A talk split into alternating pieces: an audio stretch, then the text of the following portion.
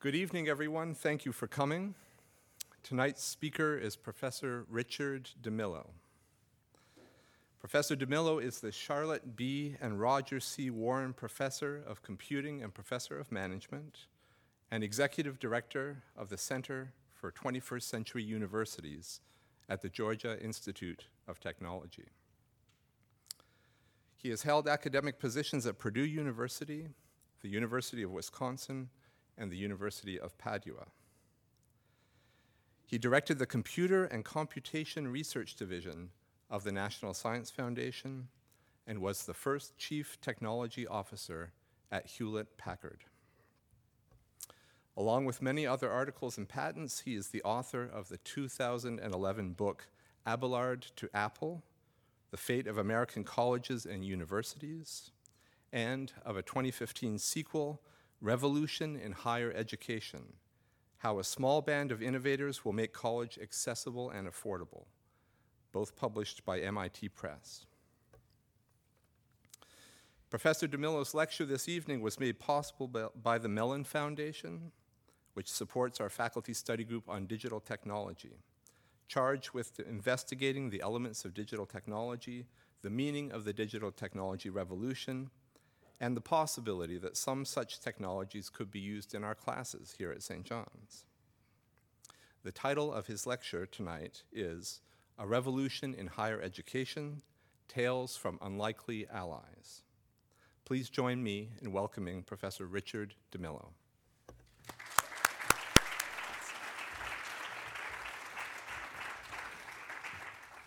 Thank you.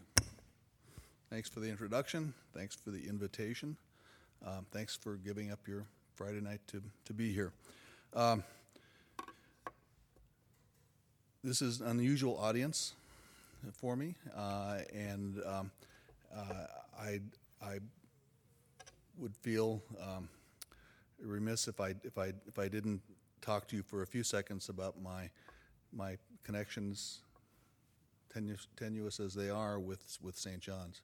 Um, I'm, I'm, a, I'm a graduate of a liberal arts college. I graduated from, from a small liberal arts college in, um, in St. Paul, Minnesota called St. Thomas College. Uh, it's now St. Thomas University. It's gotten much, um, much bigger. Um, and um, my entire undergraduate experience was devoted to to the small class discussion oriented experience that you see uh, here at, um, at St. John's. I think the world has moved for St. Thomas and many of us um, beyond those days. But um, I was fortunate enough to know for two years the president of St. Thomas College, uh, a bishop named James Shannon, uh, who um, at the time, um, I guess I was a sophomore, uh, decided that he would leave the priesthood. All, presidents of St. Thomas were Catholic priests, uh, and, um, and he wound up in this place I'd never heard of before, St. John's College in Santa Fe. And so uh, I kept in touch with him uh, over the years. Um, I spent my graduate, my summers while in graduate school uh, at Los Alamos in New Mexico and, and had an opportunity to to to visit with uh, with uh, Jim Shannon uh, at the time, and and heard about St. John's and and the Great Books based um, based curriculum. Um, I had not thought much about the St. John's experience uh, in the intervening, oh, I don't know, many years, uh, and. Uh, so I was surprised to get a call from, from St. John's College in, in Annapolis, um, which I knew about because I had been living in, in D.C. for, for a while. Uh, and uh, when the invitation came by to come and address this group, uh, I, I jumped at it. Um, so, with that as background, it's probably worthwhile to start with a little bit of context for, um, for my remarks. Um, I come from, from an institution that, to all appearances, doesn't look very much like, like yours. Um, uh, you're small and private. Uh, we're uh, larger, 25,000 students at Georgia Tech. uh, and public. Um, This is a very self-consciously uh, liberal arts uh, institution. Georgia Tech is very self-consciously not a liberal arts um, institution. But we do share, I think, a common vision for what education should be. Um, Maybe because I work at a public institution, it hits me more directly uh, than it hits, um, hits many of, of you. Um, Georgia Tech uh, is, um, is a unit of the university system of Georgia, uh, one of the earliest public university systems in the country. The university system has 300,000 uh, students um, and a mission that is very different than the St. John's uh, mission. Georgia Tech within the university system uh, has a much more specialized mission. Um, let me just kind of carve out what I think the, the, the similarities and differences um, might be. If you, if you look at the context in which a university can function, um, there's, there's a base level of concern for producing um, educated citizens.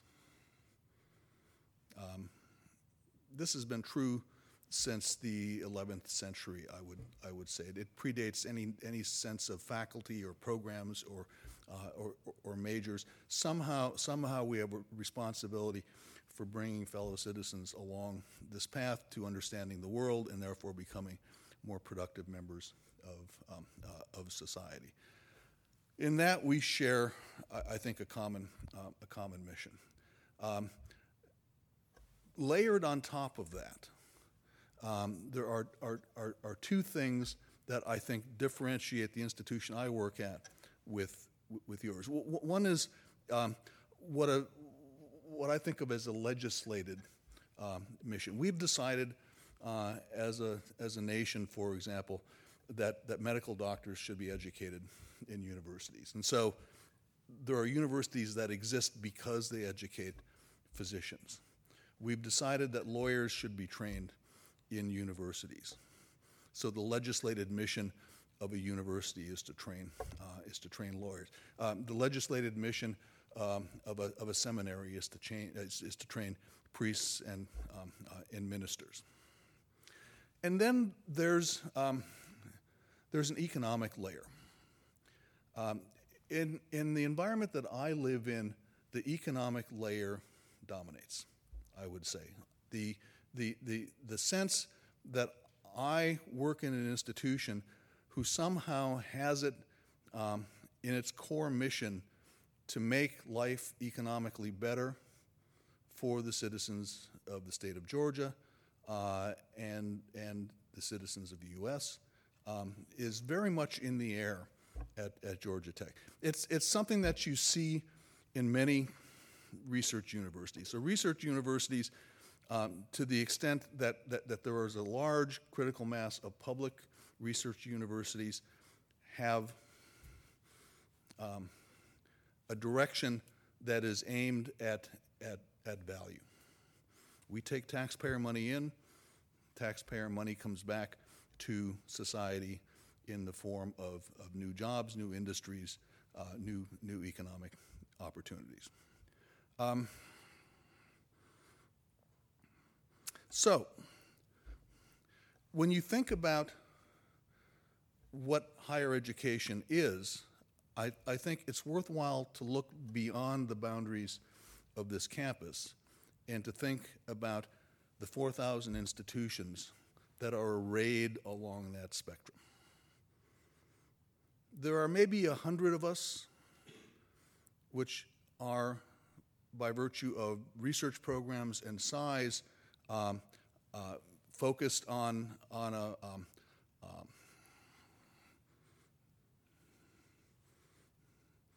focused on a, on a mission that is very different than the St. John's mission.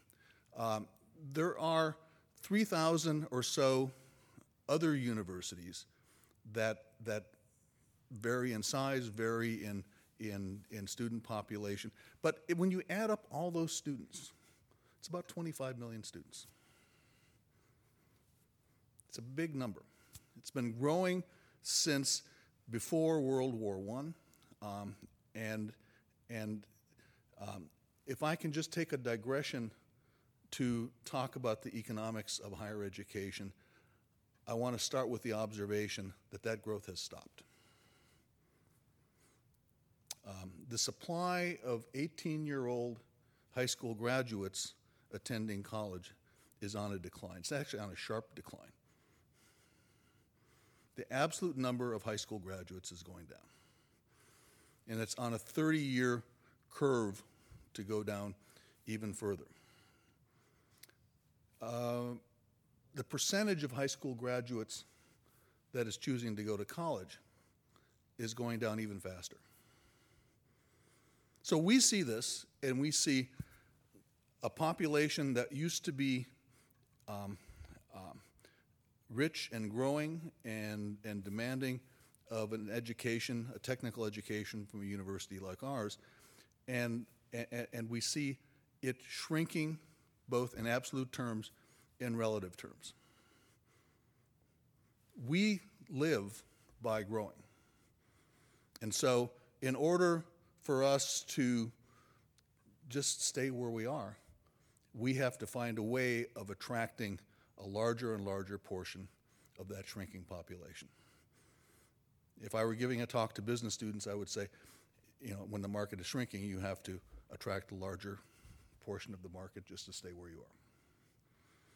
My guess is that this university is also seeing that same trend, maybe not in those stark terms.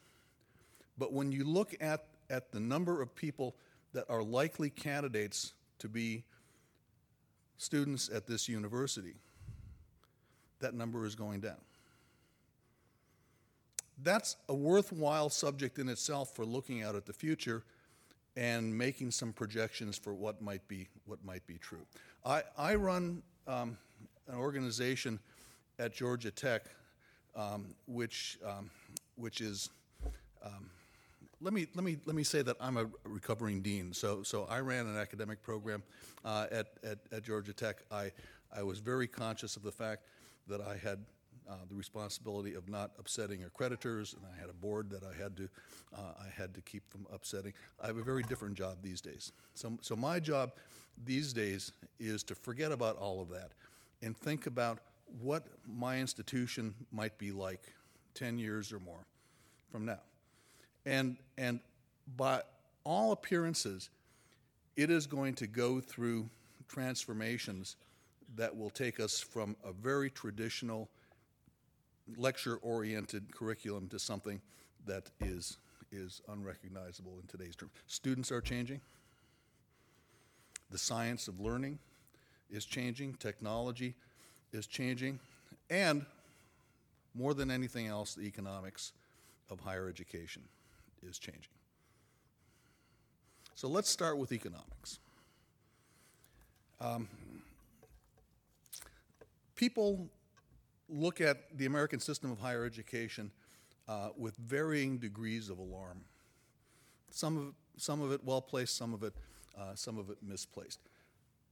The point I want to make to you is that, is that we have, over the last two generations, maybe three generations, built a system of higher education that, that is the most imitated system in the world. Um, and we've gotten to that point largely by doing education in the most expensive way possible. You know, I'm, I'm, I'm sitting here, um, I'm standing here in front of an audience that's largely, largely passive, giving you, giving you a speech. This is what passes for education in most colleges and universities. This experience that you're going through, that you're going through now, is what a lecture is. And most college students at most universities go through exactly this experience three or four times a week, three hours at a time, for four, for four years. That's the system that's under pressure. I want to talk to you this evening about why, what you might do about it, um, and, and, and how that might impact an institution like this one, which is not based on lectures, which is not, which is not based on the kinds of experiences that you see in, um, uh, in larger, larger institutions. So let's, let's just step back for a moment and consider the cost of education. Um, in a public university, the cost of education is determined by and large by the cost of labor. Labor in a university means professors.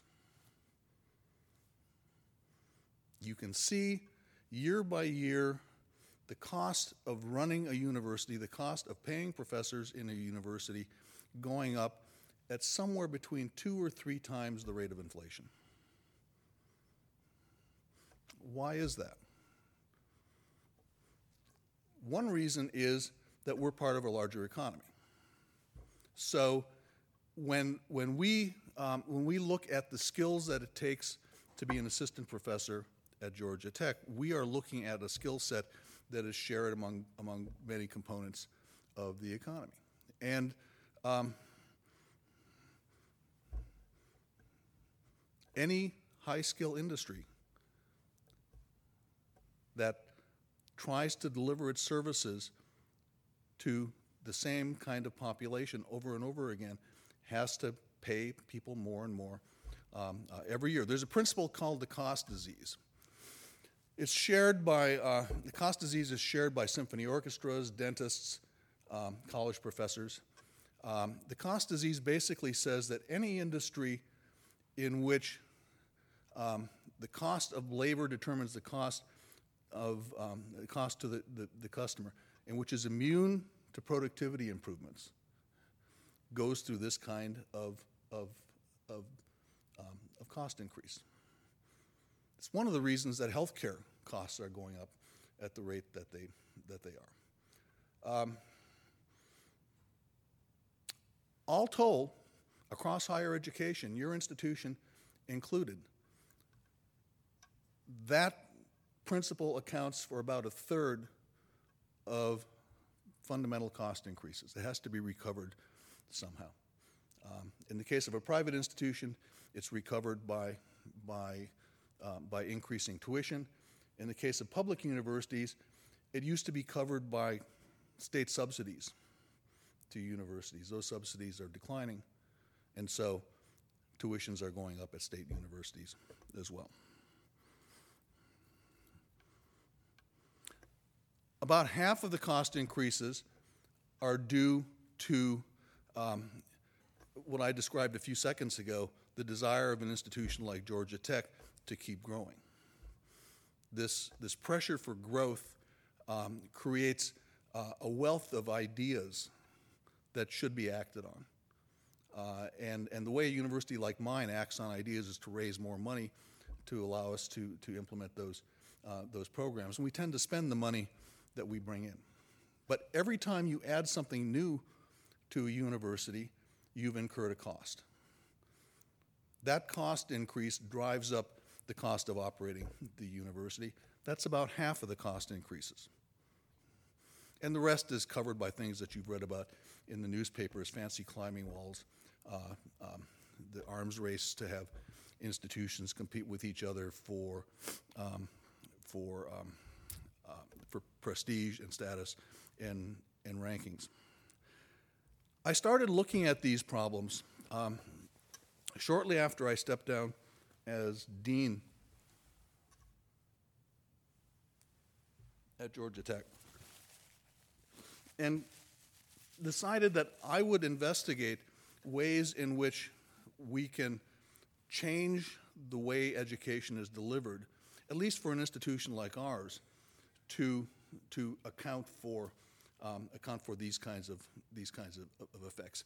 Um, to some extent, this is a talk about about a particular kind of technology, um, but but it's also, in a broader sense, a talk about about how we meet challenges in the future. Um, we have a mission as a public university to, to make college accessible to as many people in the state as we can. That accessibility mission has been with us since the Truman administration. Uh, it's driven a lot of decision making uh, at, um, uh, at institutions like, um, like ours, um, and, and we've been spectacularly successful. Um, the, the, the 25 million students that we have enrolled uh, in colleges and universities across the country is four times what enrollment was at the end of World War II. And it's because we've taken this accessibility mission very seriously. We also think that college should be affordable. And that's where this problem that I was mentioning a second ago comes into the, into the discussion. Because that three or fourfold cost increase in tuition has not been matched by an increase in income for the average American family. So, so we look at, at, at, at tuition going up at four times the rate of inflation. We also look at family income as essentially flat.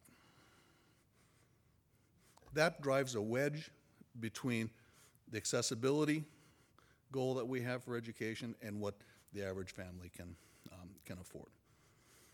The third piece of this puzzle is that somehow we have to deliver educational quality.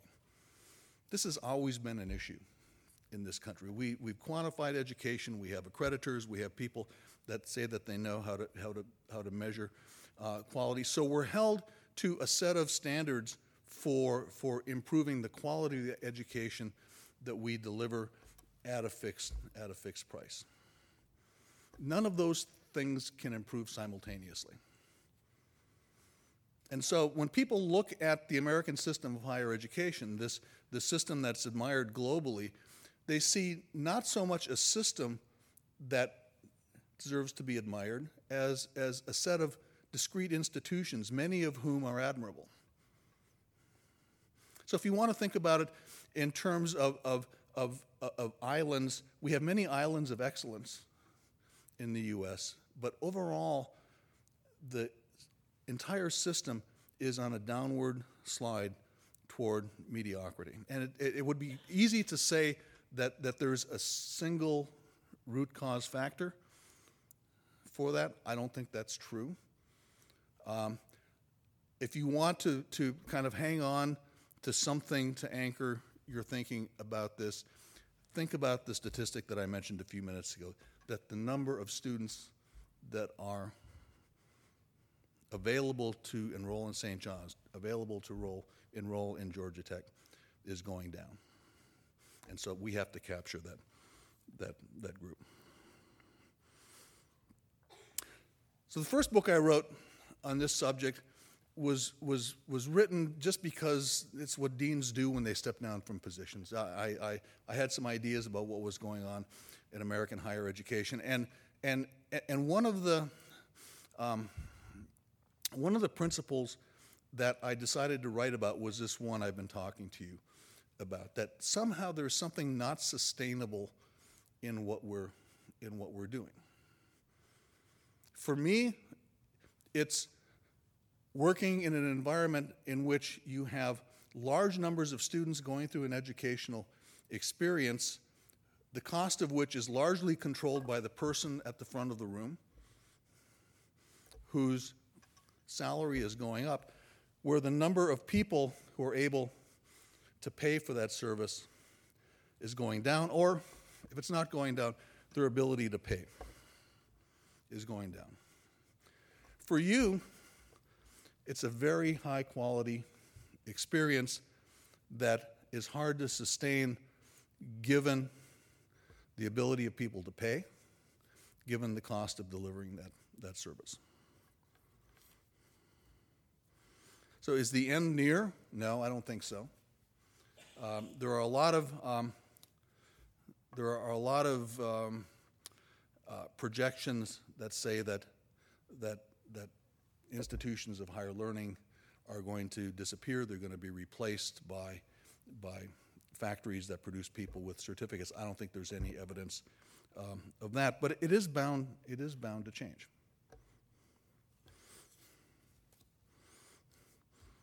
So Abelard to Apple took the point of view that, that we have a historical arc.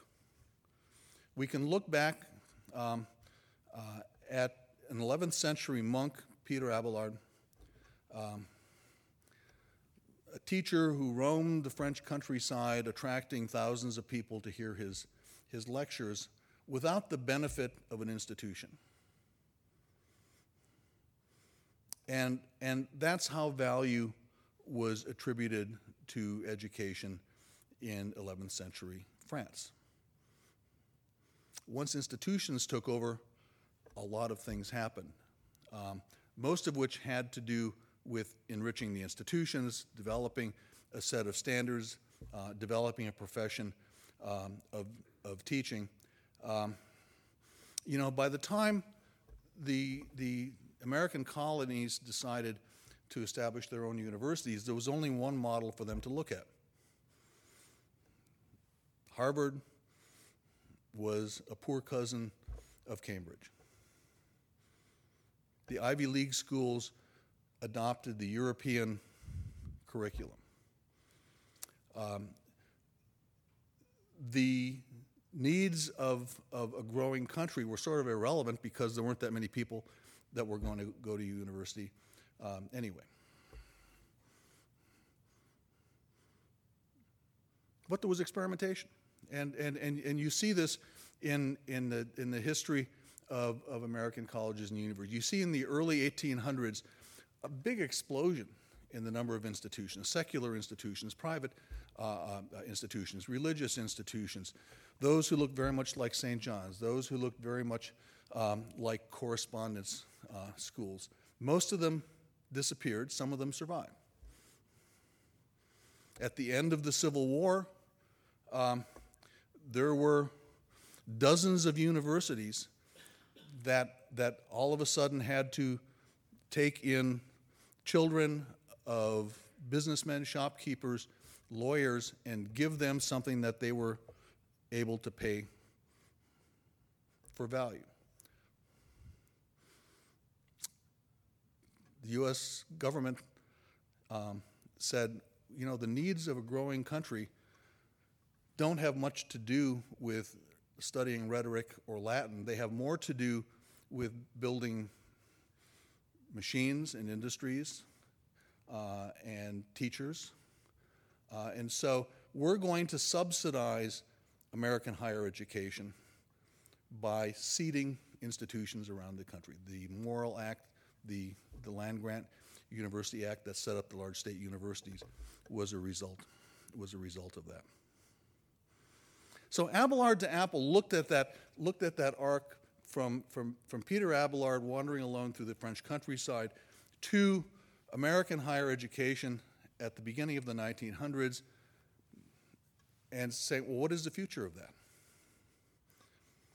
Somehow teaching had been lost in that process. Somehow the experience of a student interacting with a solitary professor was no longer part of the, um, of the equation. Uh, and and um, what you see throughout that period of history is, is a coalescing around higher education as it's practiced in the U.S. today. This is, this is a preface to saying this. The way that we practice higher education in this country was determined early in the 20th century. It was determined before there were research universities. It was determined before there was a large influx um, of students. That is the system that's not sustainable. And so Abelard to Apple looked at, at the technological ability to deliver an experience to students that was much more like people following Peter Abelard through the French countryside than it was sitting in large, in large lecture halls and asked, what does it take to restore that kind of, of value to, to higher education? Uh, the answer turned out to be not so apparent, um, but it did give rise to a set of questions about what universities were doing to project out this, um, this sort of future. So, around 2008, I started writing a sequel. And, and the point of the sequel, I think, was to look at what I have thought of as my North Stars access, affordability, and, and achievement, and ask what was being done to fundamentally change the way people looked at, at those, um, those attributes of higher education. It turned out to be at exactly the time that technology enabled a new mode of instruction. So I'm going to spend a few minutes just kind of diving in to what I think that technology does for us, and then I'll, then I'll come back and, and talk about where I think we sit, we sit today. There's, there's a paper by um, a University of Chicago educational psychologist named Benjamin Bloom. The paper is called The Two Sigma Problem. The Two Sigma Problem is um, to duplicate a classroom experience that does better than this kind of lecture situation. So what Bloom did is he looked at he looked at the traditional classroom. The tradi- traditional classroom is is a teacher teaching passive students, giving tests, classifying students as succeeding or failing according to those um, to those those tests. What Bloom asked would be the difference if instead of conducting a class that way, we required mastery of the students of one topic before they moved on to the next topic. He called that mastery learning. And furthermore, what if he did what St. John's does? What if he, what if he equipped every student with a personal tutor? Well, the results are that if you simply move to a mastery learning pedagogy, everyone in the class will do better. It doesn't matter where you are in the world, it doesn't matter what you're teaching, it doesn't matter what the underlying abilities of your students are. If you simply adopt mastery learning, then everyone in the class moves to the 70th percentile. That is, you take the average for the traditional classroom, it moves up by a standard deviation. One sigma.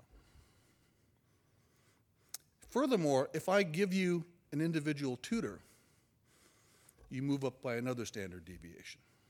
You essentially take any population of learners and move them to the 98th percentile. This has been known since 1983. Why wouldn't you take the large institutions, the ones who have the bulk of the, uh, of the responsibility for educating college students, institute mastery learning and, and increase achievement? The reason is it's exorbitantly expensive. We come back to a theme that I started with that the expense involved in doing the right thing in education often outstrips what you can afford doing. And, and, and Bloom mentions this in his paper. So he, so he, goes, he goes through all of the, the things that can affect student achievement in the classroom. And the last paragraph of the paper is this kind of plaintive um, uh, observation that no society in the world can afford that kind of expense. And he leaves it at that. So that paper has been floating through higher education policy circles for the last 40 years. What does it take to move everyone to a mastery learning environment? Turns out that technology was a way of doing that. So if I can follow the individual progress of individual students, I don't have to have a single summative examination that determines who passes and fails. I can track the progress of each student through the curriculum and move them along at their own, at their own speed. That technology didn't exist in 1983. It didn't exist in 2000. Um, it just barely existed when I started writing Revolution in Higher Education. And it sort of hit um, the public consciousness like a storm. So all of a sudden, um, Time Magazine, the front page of the New York Times, NPR is full of stories about massive open online courses and what they can do to education. Uh, and, and there was a lot of truth, there was a lot of myth into these, um, uh, in, these, in these stories. The one thing that I think people missed completely was here was a technology that could be used to implement mastery learning. And furthermore, because this technology, digital technology, can be used to personalize the experience, you can get many of the benefits of one to one tutoring.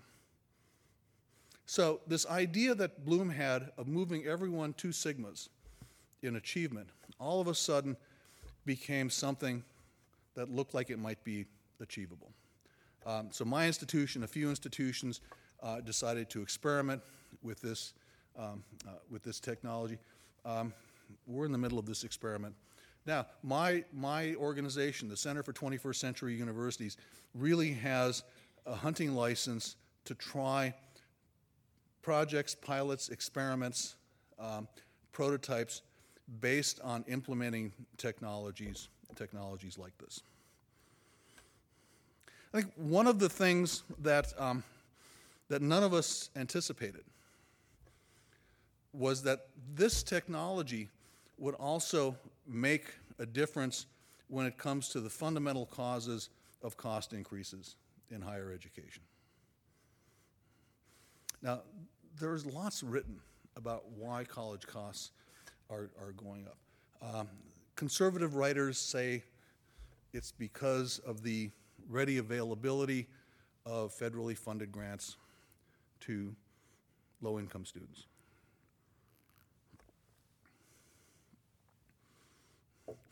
Other writers say it's because universities have been um, extravagant in their use of resources.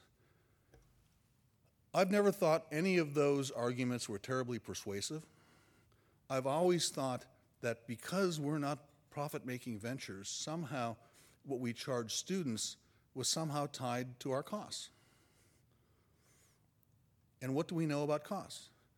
We know costs go up because we as a profession have been resistant to productivity improving increases.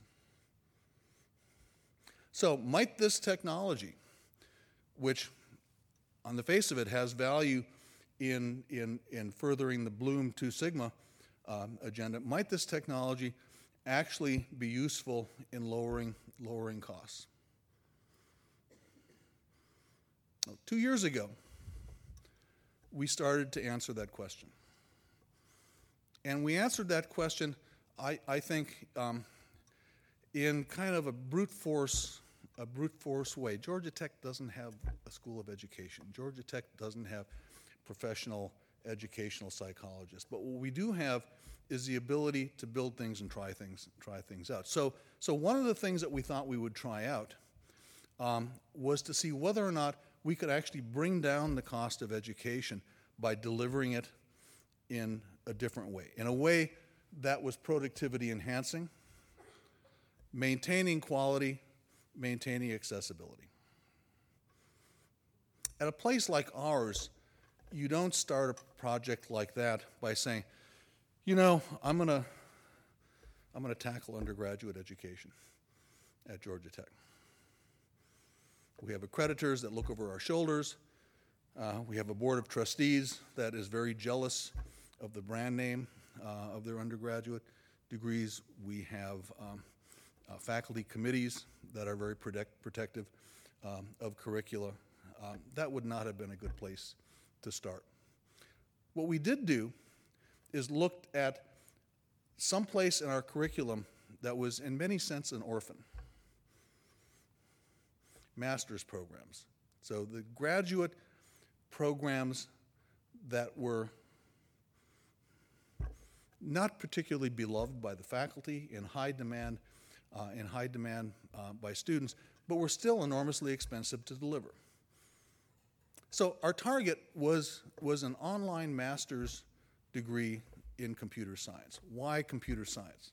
Well, because I'm a computer scientist, because my successor was the dean of the College of Computing, because we thought we could figure out what to do, uh, what to do here, uh, and because the faculty was more or less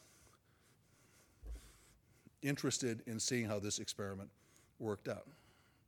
So we launched um, in 2011, 2012, uh, an online master's degree in computer science. Now, this on the surface doesn't seem like much. There are lots of online degrees.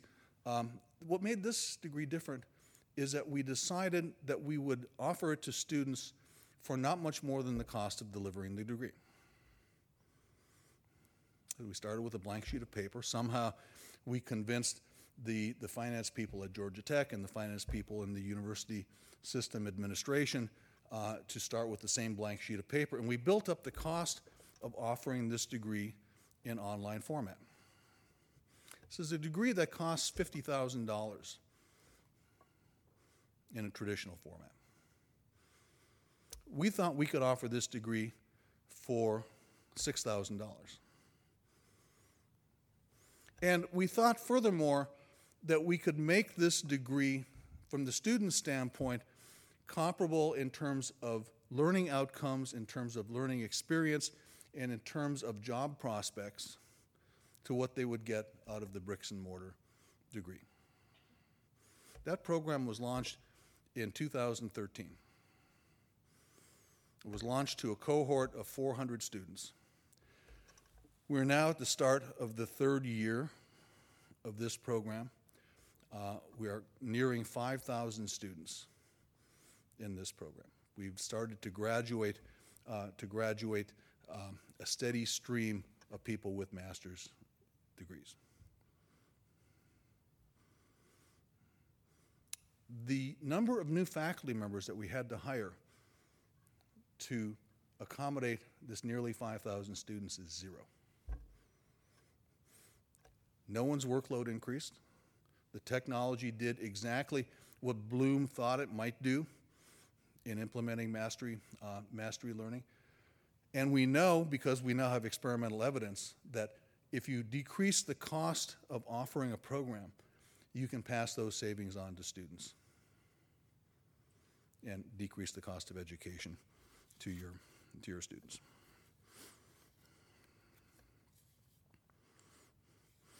So that's the revolution that I'm talking about in revolution in higher education. It's simply this observation that if you change the way that you deliver education and demand the same quality, you demand affordability, you can produce a way of delivering a college education to students that's more, that's more affordable.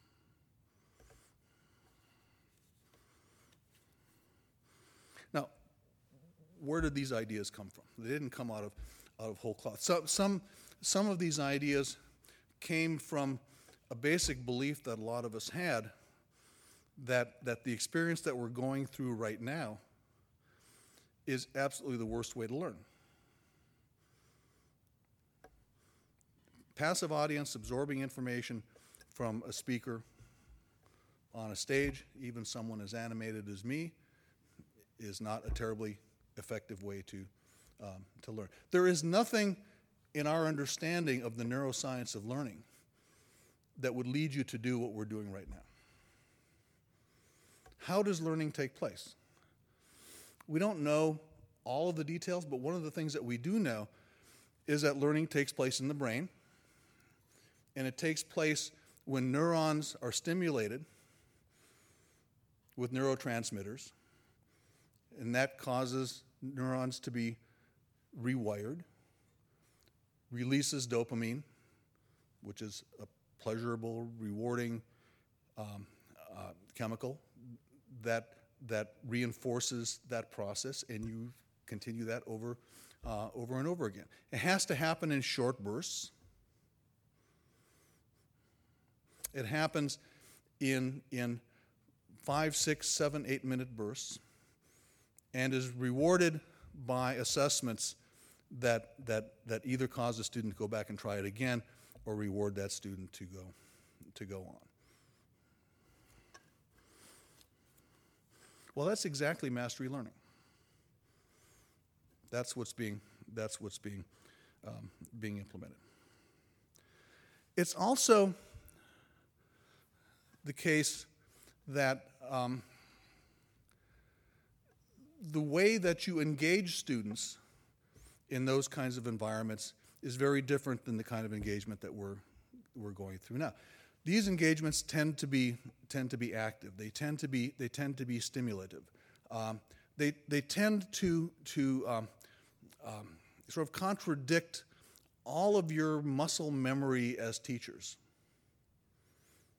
So, so we are all conditioned as teachers to believe that somehow we're in the center of a learning process, that this whole thing gets orchestrated because of who we are and, and, and how we deliver material to our, to our students.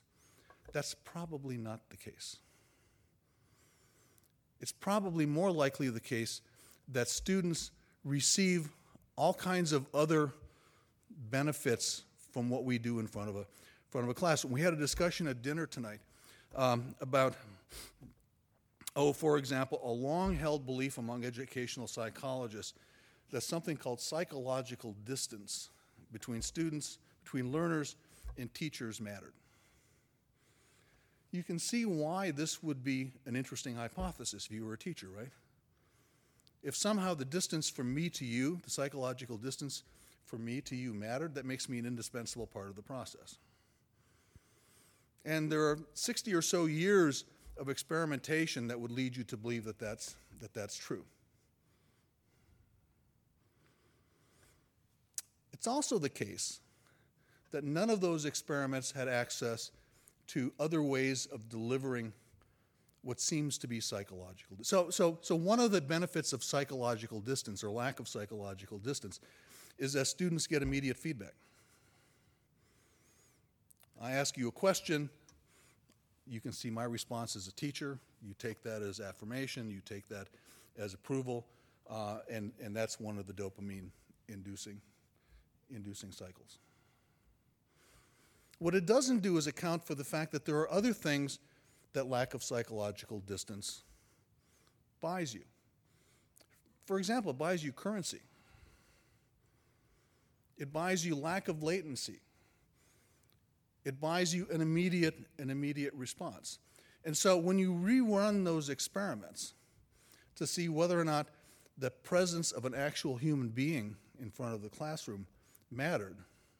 And this, is, this should be a gasp inducing statement for you at this point. Um, that you don't see that. What you see are the effects, for example, of immediate feedback. This kind of strikes you as, as, as a new way of looking at the world if you're a traditional, traditional teacher. Let me, let me find for you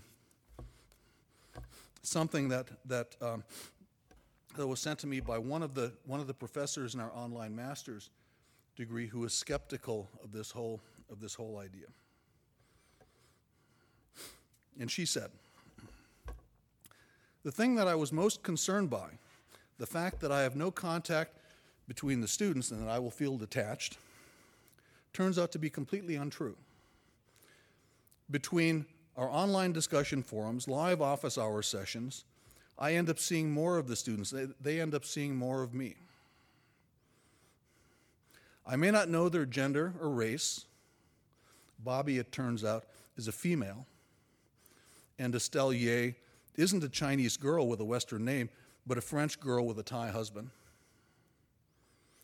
But I know exactly how much they know and how they've had amazing progress through the semester, from basically no programming skills and ready to drop out to getting a strong A and getting hired as a TA the following, the following semester. And they are not the exception. Lots more stories like this. It comes at a great cost and time, not as bad as I once thought, but still comparable time and effort as teaching a regular class. I expected it would be less because I'm delivering online, since the lecture part wasn't there.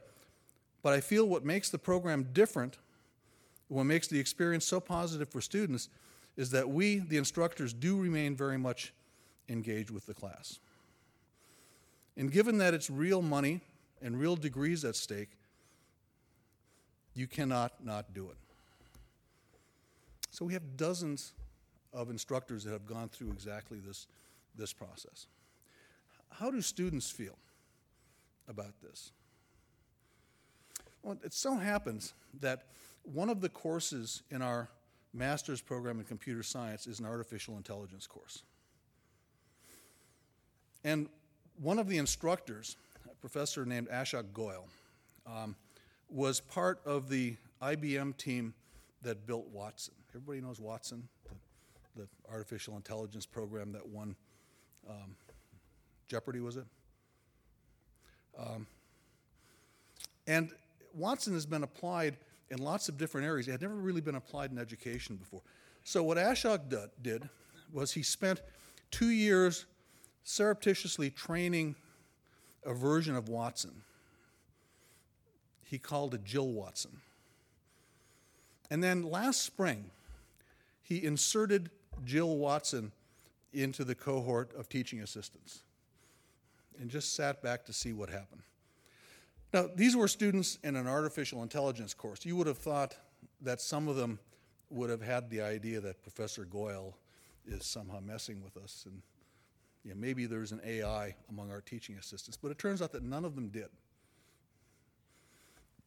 There's a few emails that are suspicious, but for the most part, students didn't know what was, what was going on. And so Jill Watson dutifully performed alongside Bill Jones and, and uh, Lynn Lee and, and all the other teaching assistants for the entire semester.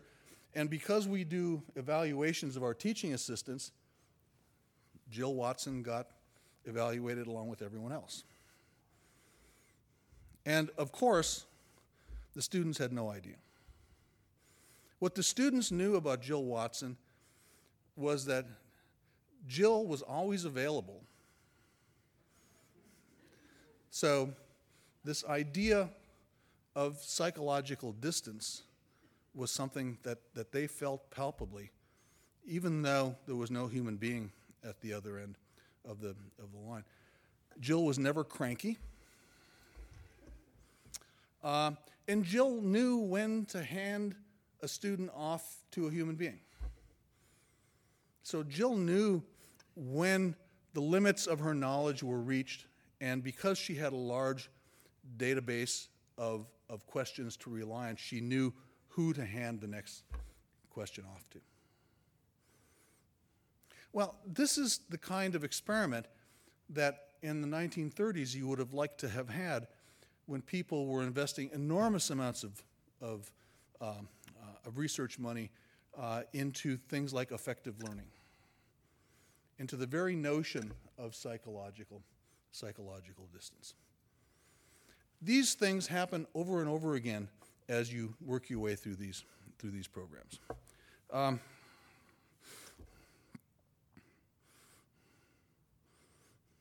So, let me give you one more example. It was, it was, it was something, something fun that happened at, at, at, at, dinner, and, and I just I want to tell you about it. So, um, if, you, if you think about what we're doing in computer science, it's easy to say, well, computer science is this strange field that, that is maybe susceptible to, to this kind of, of teaching methodology. But it's certainly not true for humanities. It's certainly not true for the natural sciences? Well, it turns out that it is true. So one of our, one of our online courses uh, that we offer to undergraduates is, is a Physics 101 101 course. Now, Physics 101 is interesting because it's a mastery course. You have, there are skills that you have to, um, that you have to demonstrate. But it's also a course that seems to be highly tied to interacting with physical objects. You know, when you, when you go to a chemistry lab or a physics lab, it's generally in a dusty basement of a building someplace. and there are batteries that make sparks when you connect wires to them. How do you, how do you duplicate that process? How do you duplicate the smell of, the smell of chemicals? Um, I think it was believed for a long time that if technology had any role to play there at all, it would be in somehow like a really high quality video game giving you a high fidelity simulation of what it's like to be in a physics lab. Maybe have three dimensional batteries that you can pick up and, and move around. It turns out that that's not a very good idea. Students see through that very, uh, very quickly. They don't learn very well in that kind of environment. But if you step back from what it means to be a physics lab, a freshman physics lab, and say, you know, really what you're trying to do is give students the sense that they can interact with the real world and discover basic physical principles, then all of a sudden there are many possibilities that don't have to do with simulating sparking wires and batteries. The professor who teaches this course, um, full professor physicist at Georgia Tech named Michael Schatz, said, Well, I'm going to take this idea of, of interacting with the real world quite literally. And, and I'm going to call this course The World is Your Laboratory. And so, so what he does, for example, is sends student out with, I don't have my iPhone in front of me, with their iPhones, with their, with, with their cell phones to take videos of each other. So, for example, in the module in which he's teaching about Newton's equation of motion um, for a body freely falling in a gravitational field, where in a traditional physics lab you would be rolling ball bearings up a plywood, plywood plane, he sends students out to take videos of each other shooting basketballs. And so hundreds of students shoot each other making basketball shots. You know, the ball goes like this. Those videos get uploaded to a processor. The processor creates a clickable file which is downloaded to the students. And the students, by clicking on the trajectory of the basketball, can vary the angle of release of the basketball, the velocity of release, the distance the basketball has to follow, can even vary the gravitational constant. And they can derive the equation of motion for Newton's equations. And he does this for every subject in introductory physics. So forget about the notion of psychological distance, the notion that you somehow have to adopt the methods that are hundreds of years old in interacting with the world. That assumption also changes. So these experiments are ongoing. Um, you know, I would, I would like to, to stand here today and say we know exactly how this is going to turn out over the next 20 years. That wouldn't be that wouldn't be true. But I'm more optimistic today than I've ever been um, that what we as a public institution can deliver uh, to the citizens of the state of Georgia, um, U.S. citizens, the people who come to us as students, can be delivered uh, in the most high quality way, in an affordable way, by these kinds of, by these kinds of, of innovations. Um, so I promised myself that I would end this talk with, with another little historical, historical sidebar. So, so where, where, does, where does this conviction that somehow we have moral responsibility for making education available to as many people as possible, where, where, does, this, where does this come from? It turns out, it turns out that it just barely failed to make it in the US Constitution that, that we would have as a society a moral responsibility to do this. So, John Adams, everybody knows John Adams, um, was, um, by all accounts, the sole author of the Constitution of the Commonwealth of Massachusetts. If you read the Constitution, it bears John Adams' handprint. It's his prose. You read his letters, and it's, it's, the same, it's the same John Adams. And buried within the Massachusetts Constitution is something called paragraph 6. Paragraph 6 says, quite literally, that the people of the Commonwealth of Massachusetts have a moral responsibility to cherish their academic institutions. And because he was John Adams, he said, especially the institution in Cambridge. But it's not only Cambridge, it's not only Harvard that he's, he's talking about. He's talking about the moral responsibility that society in general has towards this institution. He says, cherish. He says that we have a responsibility as a society to make these institutions part of our, our fabric. And, and in return, the institutions have a responsibility to act ethically. They have a responsibility to provide a space for inquiry. They have to have a responsibility to provide places where people can come to better themselves as, as citizens. That has been a driving influence for a lot of this, a lot of this, this work. I, I, I can recall the day that, that I became convinced that I wanted to kind of leave my technical work for a while and, and undertake this kind of, um, this kind of inquiry. Um, it was early in 2012, and, and the, um, the first round of, of companies that were developing massive open online courses were just being formed. Um, I, I, had gone to visit um, uh, Sebastian Thrun. So Sebastian Thrun was one of the founders uh, of, the, of the MOOC movement. He was a Stanford professor, decided that he would leave his tenured faculty role at Stanford to deliver education in this, in this new way. And, and Sebastian opened a laptop computer and said, read these. And there were hundreds of emails from students that didn't have access to education before. And they all said basically the same thing. You know, there were differences. There was a soldier in Afghanistan, there was a single mother uh, in, uh, in central Indiana, uh, there was a, a high school girl in Lahore, Pakistan, but they all said the same thing. This is not something I would have had access to beforehand.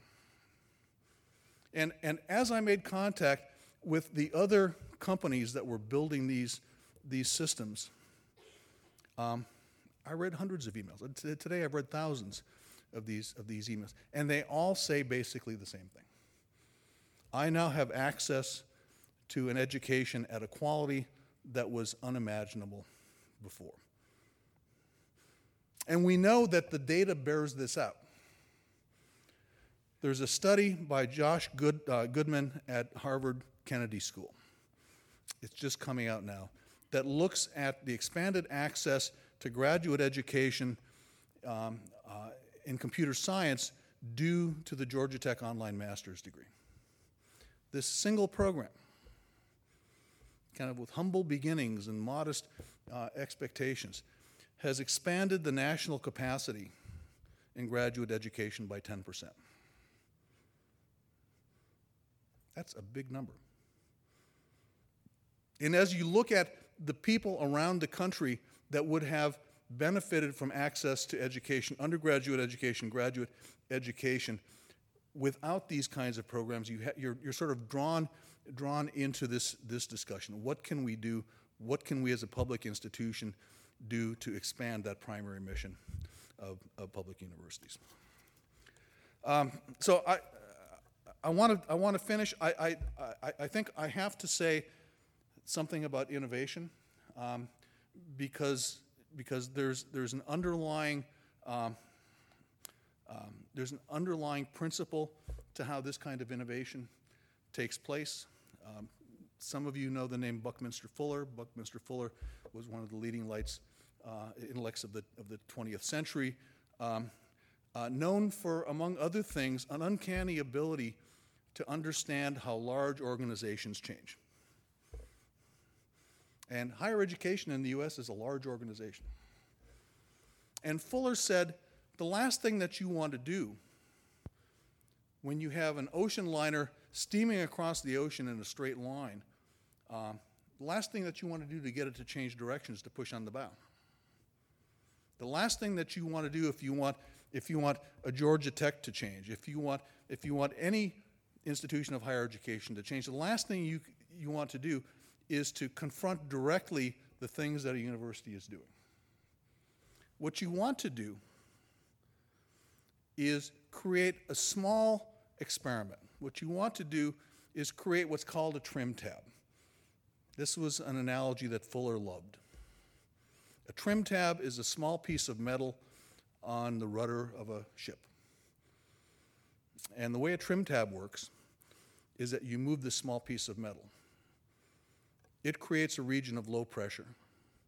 And because the ship is moving with such momentum in a forward direction, that region of low pressure grows exponentially and draws the rudder in, which turns, which turns the ship.